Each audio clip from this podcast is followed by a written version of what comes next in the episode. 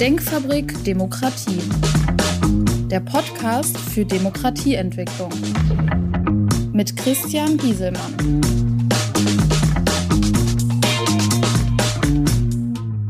Hallo, mein Name ist Christian Gieselmann. Ich beschäftige mich mit Politik, Wirtschaft und Gesellschaft unter dem Aspekt Haltung und Verantwortung. Die Sicht eines Ingenieurs auf die Themen der Zeit mit der Intention, Lösungswege aufzuzeigen. In meiner letzten Folge habe ich gesprochen, Pflege, kann man dies wirklich automatisieren? Mein Thema heute, Roboter und Drohnen, die Zukunft der Verteidigung. Hierzu eine Einleitung. Die kriegerischen Auseinandersetzungen werden immer mehr von technischen Systemen geprägt. Auch wenn noch mit Gewehren aufeinander geschossen wird. So ist der eigentliche Schrecken der aktuellen Kriege die Luftangriffe. Raketen mit Zielführung und autonome Drohnen, die über weite Strecken in Sekundenbruchteile ganze Wohnblöcke zerstören. Die Angst, dass es nach 79 Jahren Frieden in diesem Land wieder zu Krieg kommen kann, ist nicht wahrscheinlicher als in den Jahren davor. Allerdings hat sich die geopolitische Lage so weit geändert, dass auf diese Zeitenwende reagiert werden muss. Wie soll diese Zeitenwende im militärischen aussehen und was hat dies mit der Automatisierung zu tun? Kann eine pazifistische Einstellung die Lösung gegenüber autokratischen Systemen sein? Diese Frage konnte ich für mich zu allen Zeiten mit Nein beantworten. Wenn alle Menschen auf dieser Welt eine pazifistische Einstellung hätten, die sie konsequent einhalten, dann könnten wir über diese Möglichkeit reden. Auch wenn wir auf dieser Welt nur demokratische Staaten hätten und diese keine Territorien von anderen Staaten beanspruchen, könnten wir über den Pazifismus reden. Da wir aber sehen, wie die Demokratie in Staaten erodiert und gleichzeitig territoriale Ansprüche zunehmen, bin ich hier nicht bei den Pazifisten. Was hat sich geändert gegenüber der Zeit vor dem russischen Angriffskrieg auf die Ukraine? Wenn wir ehrlich sind, hätte die Zeitenwende 2014 mit der Annexion der Krim beginnen müssen. Was Despoten tun, um an der Macht zu bleiben, können wir genau an diesem Krieg sehen. Trotz aller Warnungen, aller Diplomatie wurde mit der Lüge von der Befreiung der Ukraine von den Faschisten diese überfallen. Die ukrainische Bevölkerung bis zum heutigen Tage ermordet, vergewaltigt, gefoltert und mit nächtlichen Drohnen terrorisiert. Diese offensichtlichen Kriegsverbrechen halten die Populisten in Deutschland nicht davon ab, über eine Annäherung mit Russland weiter zu sinnieren. Dieses unterschwellige Verständnis für einen Angriffskrieg geht einher mit der mangelnden Bereitschaft, die Wehrfähigkeit gegenüber diesem Aggressor aufzubauen. Ob Böswilligkeit oder Naivität, eins von beiden wird es sein. Wird das Sondervermögen der Bundeswehr ausreichen, die Wehrfähigkeit gegenüber dem russischen Aggressor aufzubauen? Sondervermögen bedeutet, wir nehmen Schulden auf, um die Anschaffung für die Bundeswehr zu finanzieren.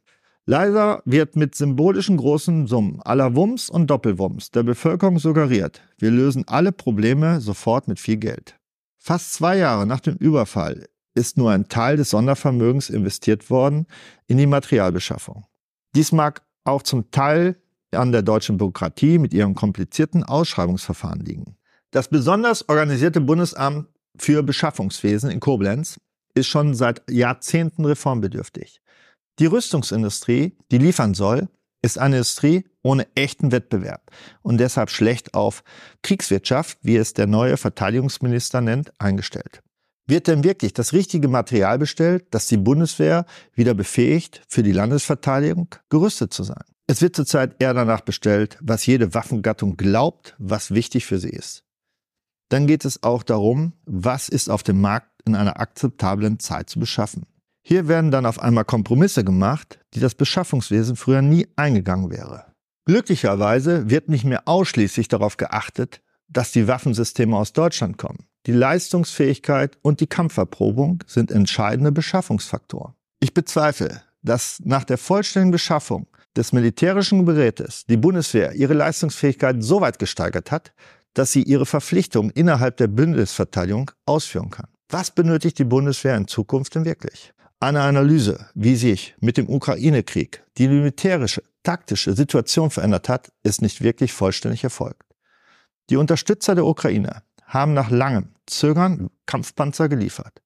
Nach dem ersten Versuchen, mittels dieses Materials eine Offensive zu starten, ist von den Panzern nichts mehr zu hören. Eine Veränderung der Kriegsführung macht den Einsatz von Panzern im vermienten Stellungskrieg ineffizient.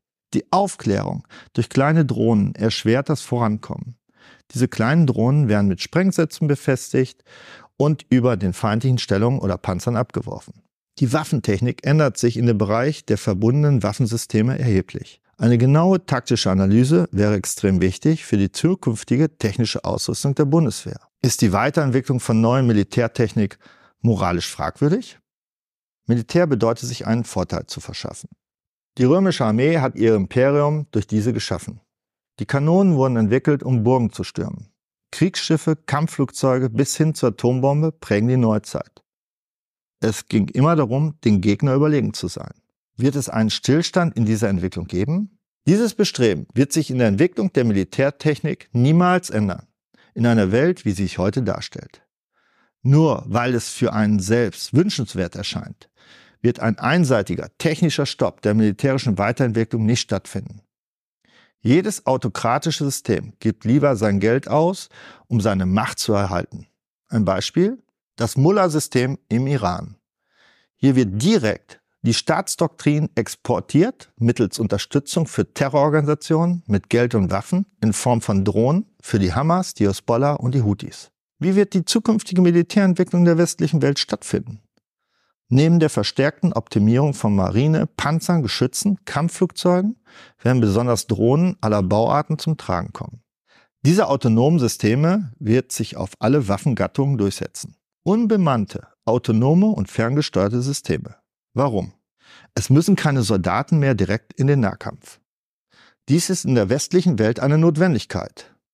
Unsere Werte lassen es nicht zu, aus militärischen, taktischen Gründen die eigenen Soldaten zu opfern, wie dies Russland zurzeit in unglaublichem Maße tut. Was bedeutet dies konkret in der militärischen Ausrüstung der Zukunft? Der direkte verlustreiche Feindkontakt wird mittels Technik vermieden oder zumindest reduziert. Wir reden von Robotern, personallosen Panzern, von Kampfflugzeugen, die ohne Piloten fliegen. Viele mag das erschrecken. Ich gebe zu bedenken, dass wir nicht leichtfertig das Leben unserer Soldaten aufs Spiel setzen sollten. Nur weil Teile der Bevölkerung weiter in ihrer heilen Welt verhaftet sind und Frieden schaffen ohne Waffen weiter propagieren. Die lange Zeit ohne Krieg in diesem Land hat funktioniert, da wir immer wehrhaft waren und uns das Leben unserer Soldaten etwas bedeutet hat. Mein Fazit? Unsere Demokratie ist nicht nur von innen gefährdet. Wenn wir uns behaupten wollen, ohne militärisch erpressbar zu sein, werden wir auch damit unsere demokratische Basis verteidigen. Wir in Europa müssen uns in Zukunft ohne die unstetigen USA verteidigen können. Dies geht nur mit einer eigenen hochmodernen Rüstungsindustrie. Mein Ausblick? Ich werde mich über weitere Themen der automatisierten Dienstleistung einlassen. Ich bedanke mich fürs Zuhören, freue mich auf ernst gemeinte Rückmeldungen, Kontakte über meine Shownotes, Ihr Christian Giesemann. Das war Denkfabrik Demokratie. Feedback per Mail oder auf www.denkfabrik-demokratie.de.